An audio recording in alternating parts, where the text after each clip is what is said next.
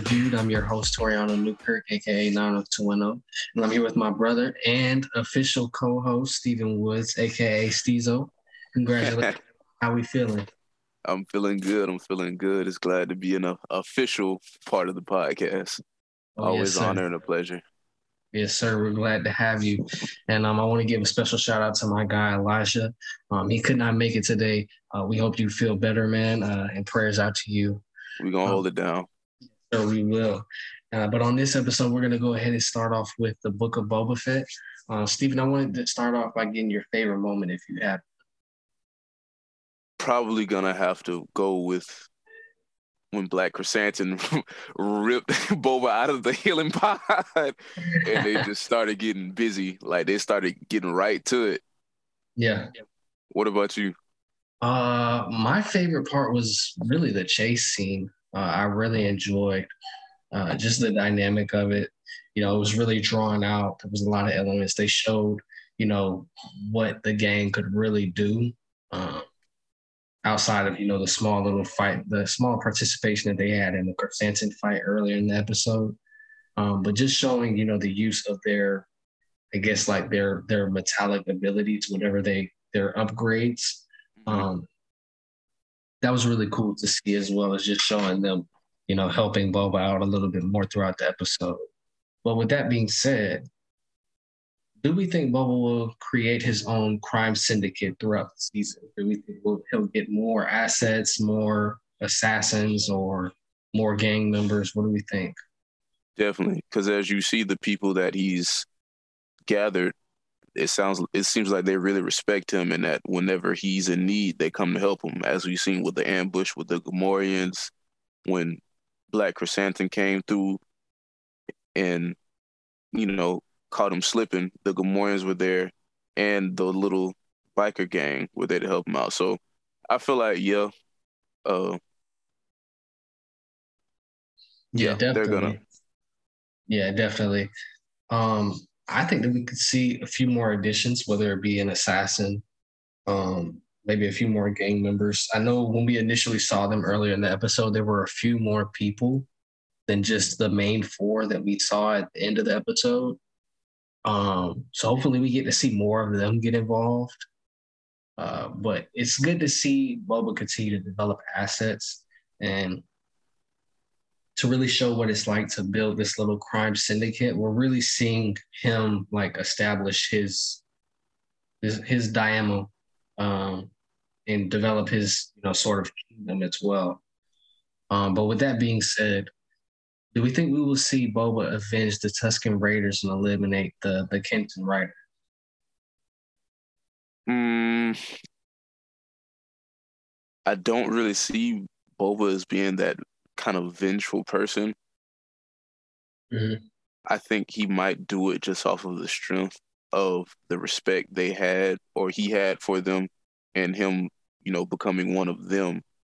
But in my personal opinion, no. I feel like he's kind of got bigger fish to fry as of now. Mm-hmm. And I just don't see maybe later on, but as of right now, no. What about you? Yeah, definitely. I think the Pikes are his main concern right now. Uh, the fact that they're, you know, dis- uh, disturbing what he's done um, as far as the Daimyo, and as well as, um, you know, just having that awkward, rocky relationship to start off with when he was with the Tusken Raiders, um, as showed in the episode. I think he has a, a grudge to hold with them. And he feels as if possibly, you know, we kind of see it throughout his body language. You know, he may feel like if he had stayed with Tusken Riders, they would not be dead. If he had mm-hmm. not set up that meeting with the Pikes. And, you know, you kind of draw conclusions like maybe the Pikes, you know, said like, hey, said something to the Kintan Riders and put out a hit on the Tusken Raiders. They didn't want to pay both as they as they established in this episode. Uh, now, so, I wanted to ask you, what do you think, or how do you feel about Boba not really having the respect we thought he had? Because as you see, um, the droid told him that three factions own Tatooine, mm-hmm. and as you see, he's not really one of those? Mm-hmm. Uh, I think he has to develop that. Uh, I don't think that is, you know, that respect is not something that, you know, is just handed. Uh, and I think we're definitely seeing that within the Star Wars universe right here. Uh, action has to be made. He has to continue to lay his foot down, lay the iron foot down, and uh, really, you know, just continue accepting tribute, um, putting in demand, showing, you know, that he has the power to step to the mayor the way he did in this episode and previous episode uh, and just continuing to you know lay his foot down on Tatooine. Uh, but I do think you know the way that he handled the situation with, um, I believe it, I can't remember his name, but the water tower, uh, the water tower merchant. Yep. The way that he handled that, you know, that really just signifies to me like Boba is going to take care of business regardless of how anybody sees fit. Mm-hmm. He's he's going to do whatever he feels is fit. And so with him having that ability and Water Tower Merchant just accepting it, I think it's going to continue to happen throughout the series where people are just kind of eventually just bowing down to him and gaining the respect of Tatooine progressively. Mm-hmm. Uh, but earlier, we finally get to see Boba versus Black Krrsantan. And I know that was your favorite moment in the episode, but what did you think about the entire fight? I feel like it was a little underwhelming. You know, I thought two bounty hunters of their caliber would have put up a better fight, or what am I trying to say? A better, a more better, a more um, a better showcase of their skill, basically. Mm-hmm. You know, but I understand Krrsantan's not the big bad enemy of the show, so you know, I I could see why they wouldn't want to put too much highlight on there. But mm-hmm. I was a little underwhelmed, but I did like how the Gamorreans and the biker gang came to help him out because he totally caught him slipping. Definitely.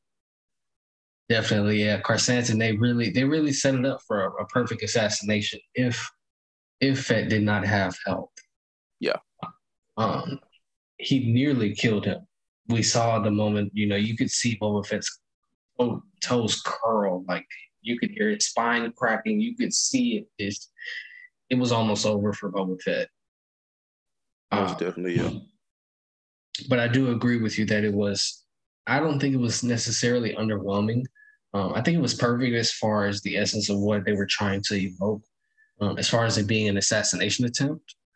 But because obviously Boba Fett is being, you know, caught off guard. Mm-hmm. And he didn't even have the opportunity to use his whispering, uh, his, his whispering birds. Um, he didn't have the opportunity to really get a full attack on him. He wasn't in his armor. He'd had no blaster. He had no rifle, no knives. He was just, you know, using his resourcefulness far as he could reach anything and turn it into a weapon. Well, yeah, that's did, what they did a good job of showing that as well. Yeah, I feel like that's probably what made the fight so underwhelming for me. Because granted, they weren't at their best. Mm-hmm. I still kind of wanted a little more, you know, just to see them two like total big heads, you know, just go at it and see who was really the better bounty hunter. Yeah, Definitely, I, I can I can definitely agree with that.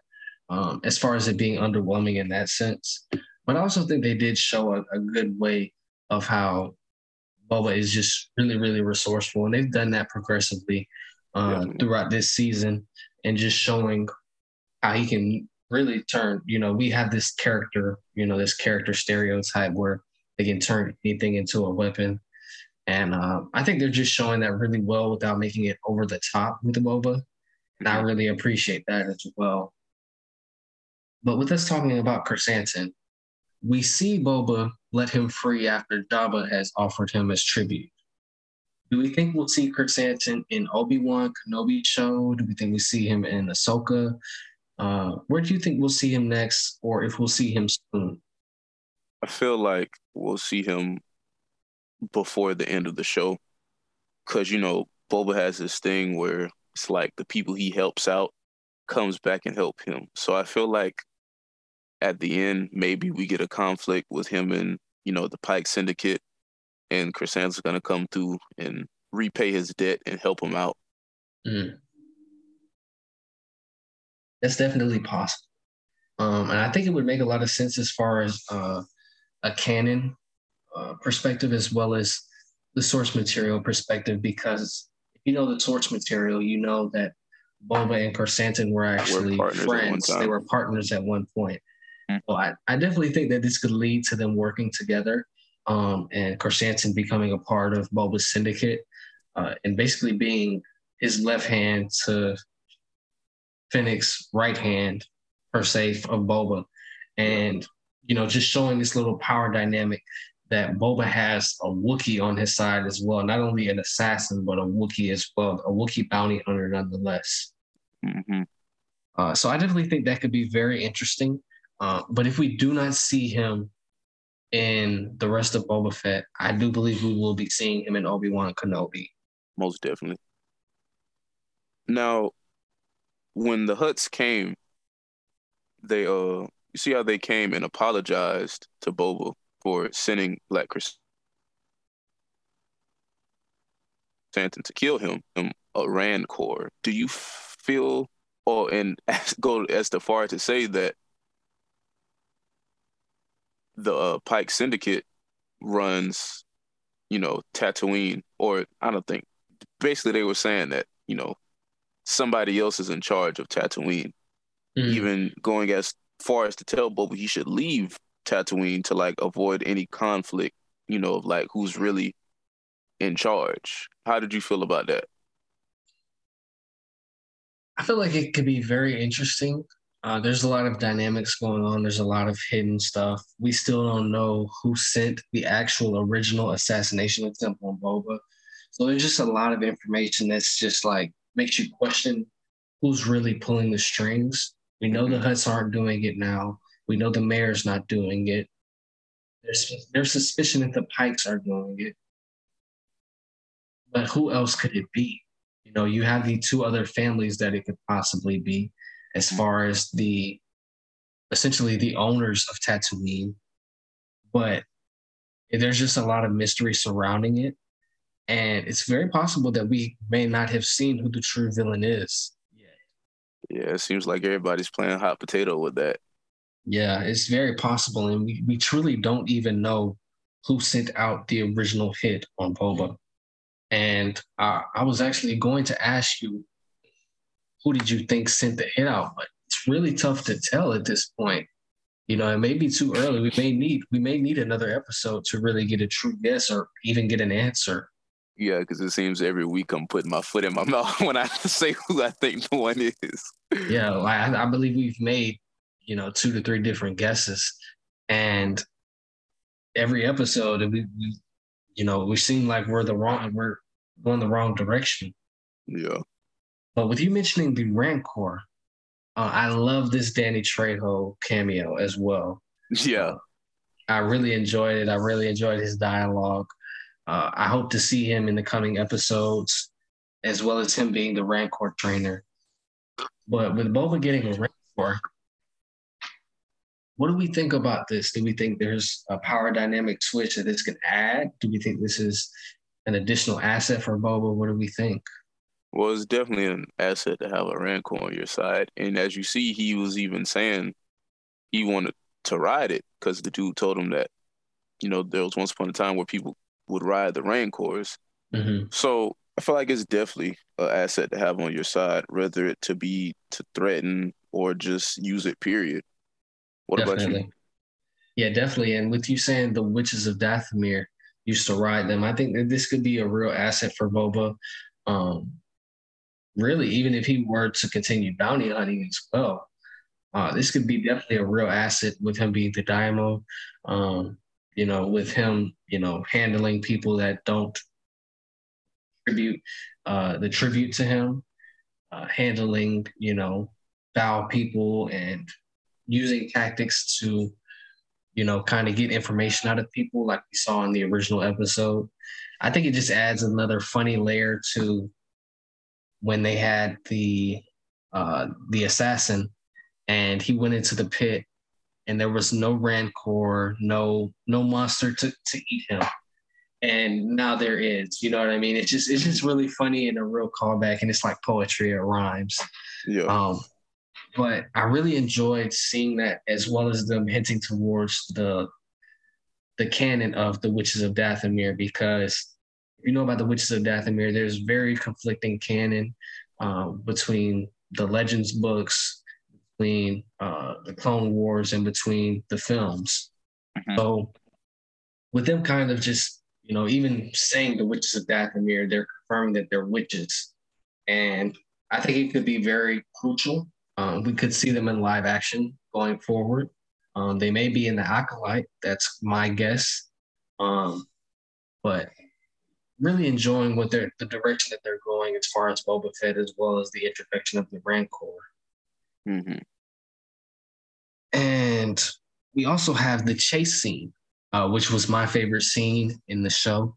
Uh, I wanted to get your thoughts on, you know, the revelations of the chase scene with the mayor working with the Pikes uh, as well as you know just what you thought of the action sequence. As far as the mayor working with the Pikes, I don't feel like it's a mutual thing. I kind of feel like he's forced or being kind of pushed to do it. Mm-hmm.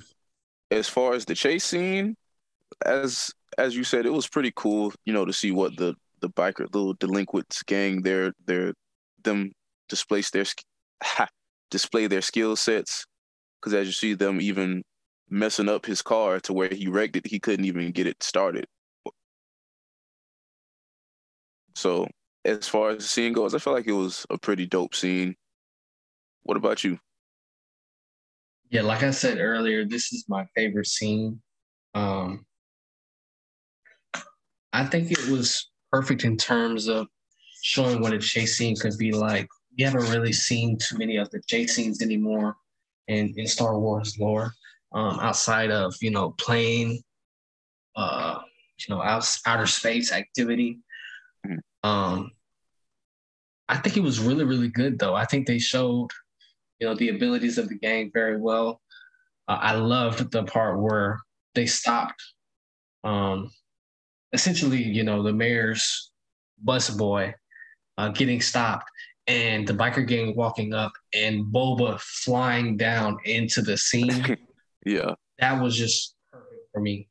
Um, I really enjoyed that. That that was really it just it just made my night when I was watching that as well. Um, but that that was truly my favorite scene and I really enjoyed it. As far as the mayor working with the Pikes, like you said, I do think he's being manipulated. Um, I don't think he's getting the fair end of the stick in whatever is going on and it could blow up in his face, not only with Boba, but with the Pikes as well. Um, and I do think the Pikes will be a major a major player in this series going forward, as it's been hinted. Um, but I think the mayor will die in the next. So that's my prediction. Definitely, I was just about to say that. Yeah, I, well, I, I wouldn't say in the next episode. Maybe in like the next one or maybe in the next two. I could see that. Yeah. I do think it's going to blow up in his face, and I do think it will result in his death. I do not think the mayor will make it past this season, definitely. Um, and I do think it'll lead into a power dynamic switch with Boba and essentially the owners of the city. And I think Boba is going to take helm. I don't think he'll be the mayor, but I do think his power will not strictly be like underground mm-hmm. and taking taking tribute. I think he's really going to gain some political power with the mayor dying, um, either at his hands or the Pike's hands. Do you have any other theories about what's going forward in Boba Fett? Um, uh, no, I'm really interested on seeing him, you know, gather his team and taking on the Pike Syndicate. I really want to know the motives behind the Pike Syndicate. Mm-hmm. That's really what I'm most interested in. Okay. What about you? Yeah, definitely like what I said about the mayor. Um, there's been theories about who the main biker girl is. Um, I've heard that she's Arden Lynn. I don't think that's possible. Um, just because if you know the canon, I don't think it'll it'll make sense most fans. Um, maybe even from a writing standpoint. Um, but I do think she could be a character that we're not expecting. Um, just because if you see the credits, she's just cyberpunk girl or cyber girl. Mm-hmm. Um, I do think she's a more important character, and you can kind of tell from the cinematography that they really focus on her throughout the episode. I think she's more important than this episode let on. So that's kind of my theory. I don't have an exact guess on who she is, but I think she's more important and she will be a integral part of the rest of this rest of the season. Mm-hmm. And from an overall standpoint, what was how did you feel about the episode? I thought it was honestly, I thought it was the best episode thus far. Um, Even I, I better than last episode. I think it might have been better than last episode. I think they, I think progressively, uh, Disney has been over the top. I think Star Wars is really hitting, knocking it out the park every week for me. Um, there has not been a bad episode thus far of the Book of Boba Fett. And uh, I actually have an Imaginary Worlds class that I'm in. And I was speaking about the Book of Boba Fett earlier in class today. And my professor, he's a big nerd, you know, really enjoys things like The Lord of the Rings. and I was telling him that he really needs to watch this show because not only is it building on lore, it's creating more dynamics. Um, it's expanding on Boba Fett. It is it is the book of Boba Fett, it's chapter of Boba Fett. And I really think that it's doing a great job of building this dynamic world around him. And essentially this world that we know of, you know, we've been been to plenty of times in the Star Wars universe, but it's really diving deeper into the culture of Tatooine and establishing Boba Fett as a major player, not only in the Star Wars universe, but on Tatooine. So, yeah, I definitely think that this was a great episode. For me, it's my favorite thus far. Um, we'll see if it gets top. And, you know, I'm just looking forward to the rest of this season. What about you? This episode was, I liked it, but last episode was, I feel like it was definitely better just with the whole, uh, just the whole sequence of the train, the train scene us finding out that Jabba's cousins, yeah, the twins were in charge of that land and stuff. This episode was good. Just I feel like if the Krrsantan fight was better, then this might have been my favorite episode. But it was still good nonetheless. I can definitely I can definitely respect that. And I think the Krrsantan fight was uh, a pendulum point, a swing point, if you if you would like to say? Yeah, I think it, if it would have been a little bit more intense, and we saw a little bit more from Boba, I think we saw enough from Krrsantan um, to really see how dangerous he is. Um, but I think if yeah, we saw a little bit more from Boba, it would have been an even better scene. Yeah, he got stabbed a few times and was, and was still coming. Yeah, still going we saw we saw we really heard him do his Wookiee call as well as one of the Gamorreans uh, sliced him in the back. Yeah. So that was really cool to see as well to finally hear another Wookiee. Um, but with that still being on Star Wars content, we just got confirmation that The Mandalorian has been postponed due to COVID, and we won't be seeing season three for a little while longer. Do we have any predictions on when we'll see season three? Um, I'll go probably the earliest, probably early 2023. Mm. The latest, maybe early mid 24. What about you? Yeah, with the slate of projects that they have coming out within the next couple of years, I think the earliest we're going to get it is mid 2023. I can see it coming out during the summer of 2023, maybe June, July. Um, I don't think it'll come out early 2023. I think there's just too much going on, and they want to continue to build on the lore around the Mandalorian as kind of their flagship show to build around in the Star Wars universe. Mm-hmm. Um, and really in this Disney Plus universe as well as you want to say. Um, I do think they want to continue to build anticipation on that show as well. And I think the upcoming shows will build on The Mandalorian. So I think they're going to have it come out next year. Um, I don't think it'll be pushed to 2024. The latest I could see it being is late 2023. Um, they do like to drop these shows in the fall. Um, we know Book of Boba Fett came out during the winter, but I think that kind of had to do with them wanting to push Hawkeye out first in terms of Disney Plus strategy. Um, but I do think it'll come out mid 2023. That is my prediction. I could see that. Yeah, I'm not mad at that. Definitely. And with us talking about, you know, the range of what Disney Plus is doing as far as their scheduling, we have got confirmation as well that Laura Donnelly has been cast as Nina Price, also known as the Vampire by Night, in Marvel's upcoming Halloween special. If you want, can you dive in a little bit on, you know, if you're excited about this casting? Um, are you excited about the Halloween special? I don't know much about her, but I am definitely always excited to see new Marvel content. I was uh I loved Hawkeye. I loved WandaVision. I loved uh what's it? Um Hawkeye and the Winter Soldier. So definitely excited about that, especially when I can learn about a new character. I'm always excited about that. How about you? Yeah, I'm definitely excited to see uh, as far as where this Halloween special is going to go. We know it's going to be more of a horror aspect as far as their horror characters. Um, with it being, I want to know if it's going to be truly live action. Um, because we have confirmation there's going to be werewolf by night, vampire by night.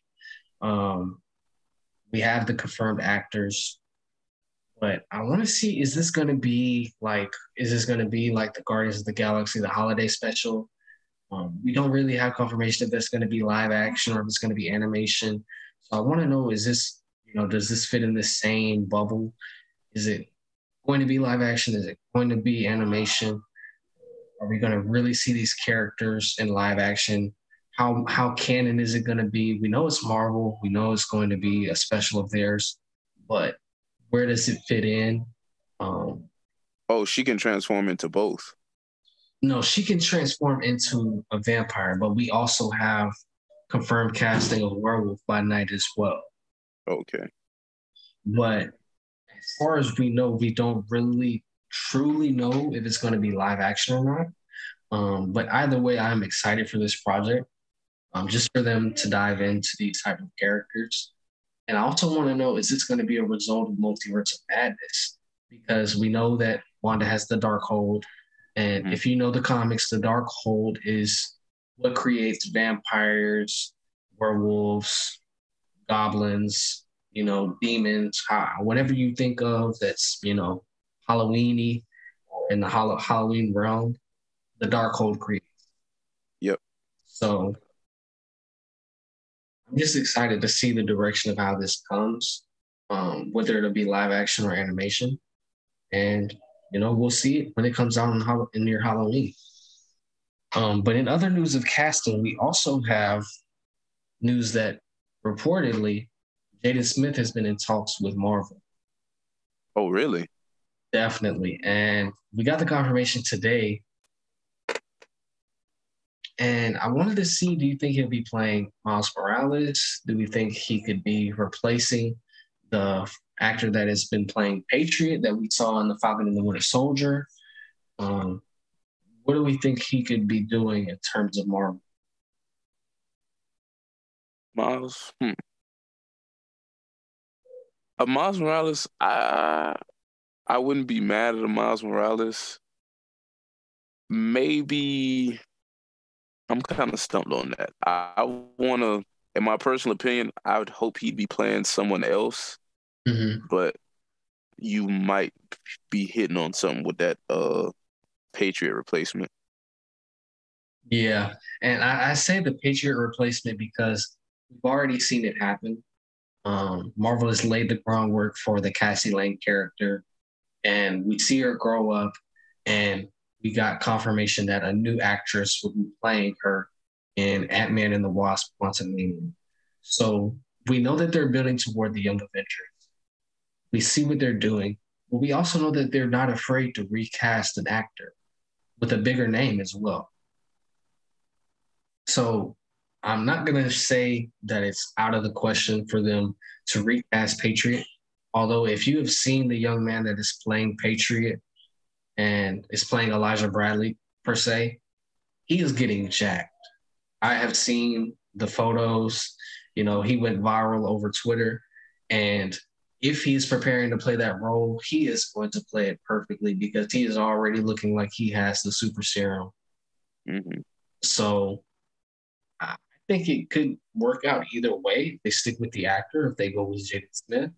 Um, they go with Jaden Smith, he definitely will have to, you know, bulk up a little bit um, in terms of playing somebody that has, you know, is either taking the steroid if they want to go that route as far as a writing standpoint, or if they just want to, you know, say that he got a blood transfusion and, you know, skip over the theatrics and say that he has a blood transfusion from his grandfather and he has a little bit of the serum in him and he bulks up. a little. We would have to see Jaden bulk up a little in terms of having that come to fruition if he is going to be Patriot. Um, I also could see him playing Miles and you know, it could make sense. He may be a little bit older than a lot of people want him to be, but say that he could not play the character is just wrong to me. Um, I think he could play the character very well. I, I really respect Jaden as an actor, and he has the height, he has the lankiness, he has the hairstyle. You know, he, he can grow his hair. You know, he's mm-hmm. before. If you want the low cut, he can do the low cut. If you want his hair up, like in the Spider Verse, he can do that as well. Um, so I do think he he also has the acting background. He's done the dancing, which we know Marvel loves people that can dance because they do better in the fighting sequences. Yeah, um, they're a little bit more coordinated. Um, and as a musician, you know, we know how Miles as a character is really attracted to music. Um, mm-hmm. So you've had Jaden Smith on the soundtrack of the Spider Verse. So, you know, he could be a very interesting take on Miles. Um, but I'm just excited to see if he really joins the MCU, no matter the character.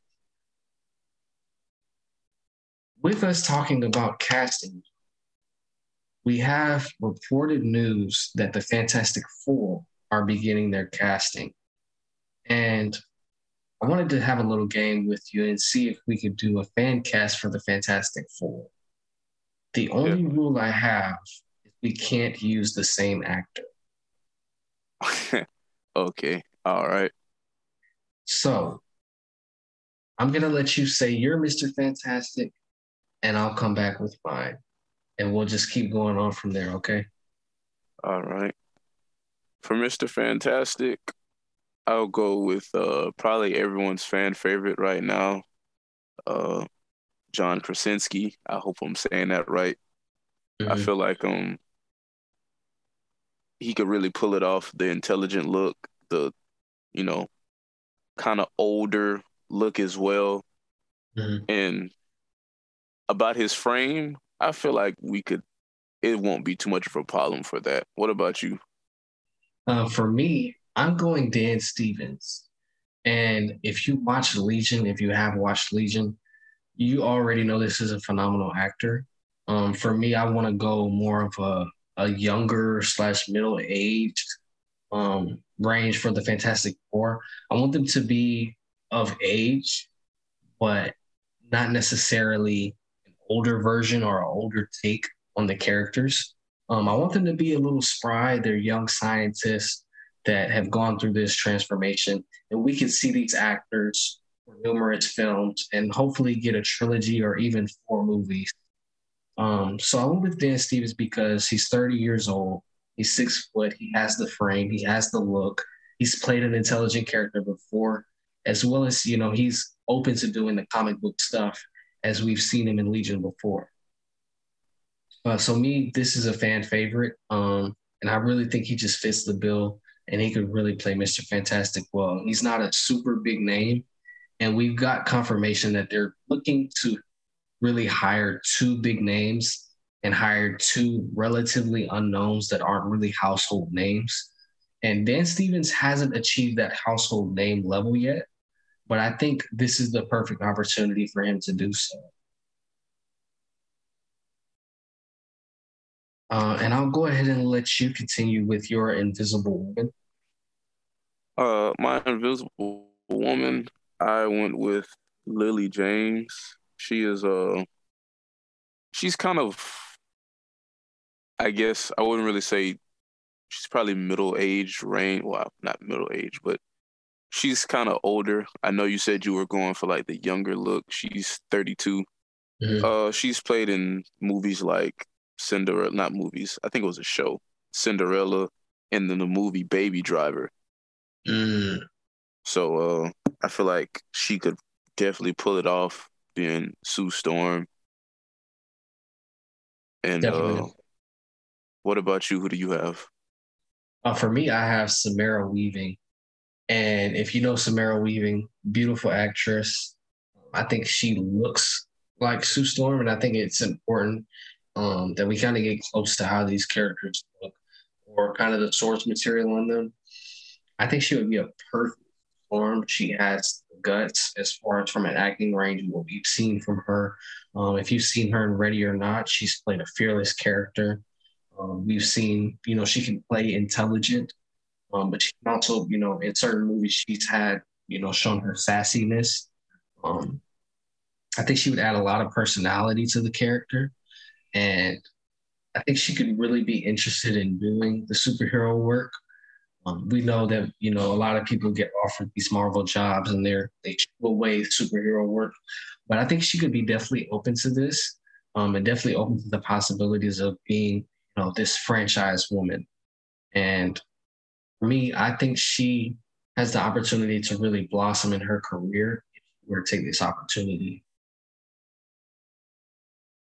I'll let you continue with your human All right. And for Human Torch, I have Liam Hemsworth. Uh, that will kind of be it for my uh, two big, big names. Mm. I feel like he could pull off, you know, the younger, cocky kind of Human Torch kind of personality. You know what I mean? Mm-hmm. And as you know, we've seen him in other movies like that. So I feel like he'd be a good fit for that. What about you?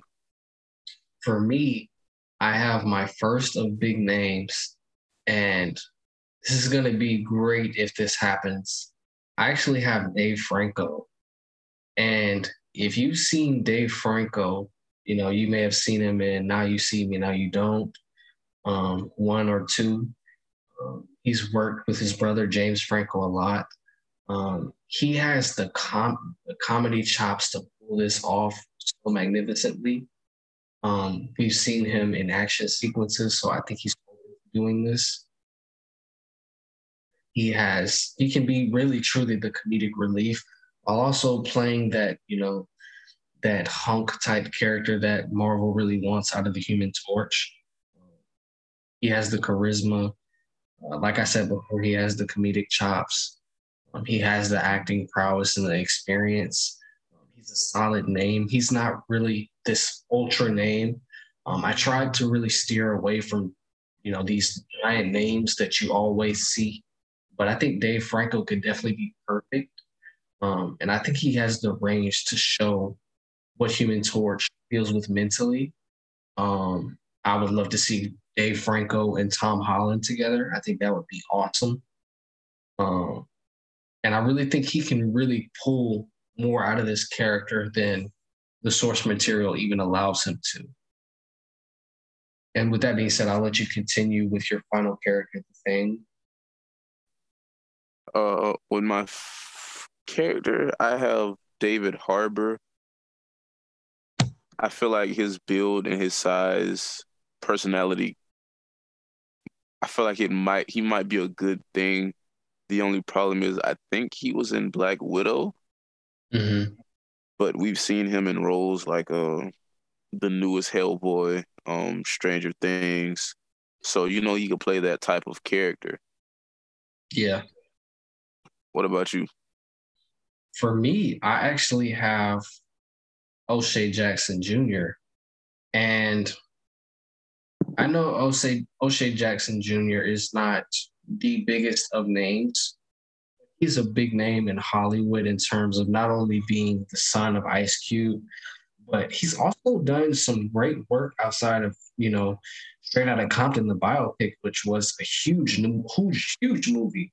Definitely. And he's done movies like Den of Thieves, Just Mercy.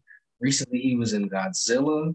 Um, he's really done some great, some great movies, and we haven't gotten to see him really take that household name yet. But he is an actor that everyone is truly aware of, and I think he will do great, not only from a comedic standpoint, but he's shown that he can, you know, do some serious roles as well as play a character that has comedic chop, you know, comedic reaction, and he can really show emotion as well. And with the thing, we know that he deals with a lot of depression as far as dealing with this condition, as far as becoming the thing, um, mm-hmm. not being able to be wife, um, having to get a divorce because of you know her reaction to him being the thing, um, him dealing with you know the thought of trying to find another woman, uh, you know, just dealing with the emotional status of being this superhero while also looking at, it as a condition. And I think he could really pull this off. I think he has the build. I think he has to look for it. Um, I would love to see him as an action star. If you've seen him in Den of Thieves, he was phenomenal. Um, I really think he could really pull this off. And I think it's perfect as far as continuing to show the diversity that Marvel is contributing to these different films. They've changed, you know, different characters like Phastos in Eternals. Um, they've changed a bunch of different characters.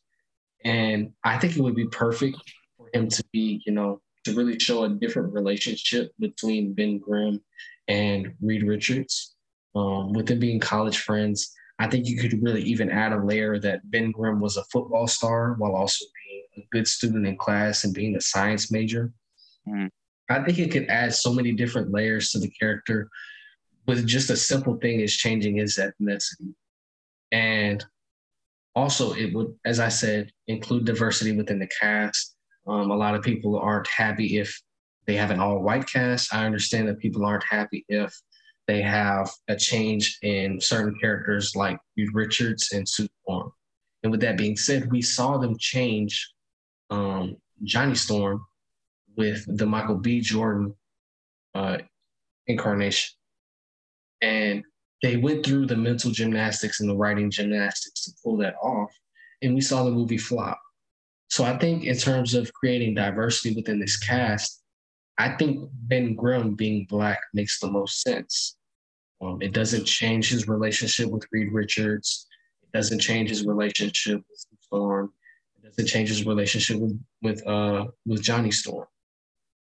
And I think this cast could really develop a lot of chemistry. Um, this cast has a lot of acting under their belts, um, but also, you know, this could be a group that really develops and becomes household names altogether. Mm-hmm. I can see that definitely. So that's my Fantastic Four casting even I loved your casting as well. Likewise. Uh, and with that being said, I just want to say one more time, shout out to Elijah. Uh, we hope you feel better, but uh, we hope to see you on episode 10. And thank you all for listening. Uh, Steven, I'm going to let you go ahead and drop your socials. All right, you guys, you can follow me on Twitter at Samastezo. That's S A M A S T E Z O. And you can follow me on Instagram at Stezo. That's Stezo with four O's. All right. And with that being said, I am 90210 Toriano. You can follow me on all socials, including Instagram, TikTok, and Twitter at 90210 T O R I O N O. That's 90210 Toriano. And we appreciate you for listening to us. You can check us out on Twitter, Instagram, and as well as TikTok. And follow us on Twitter at Cinema Reviewed. Thank you for listening and share us. You can listen to us anywhere you get your podcast. You all have a great day. Thanks.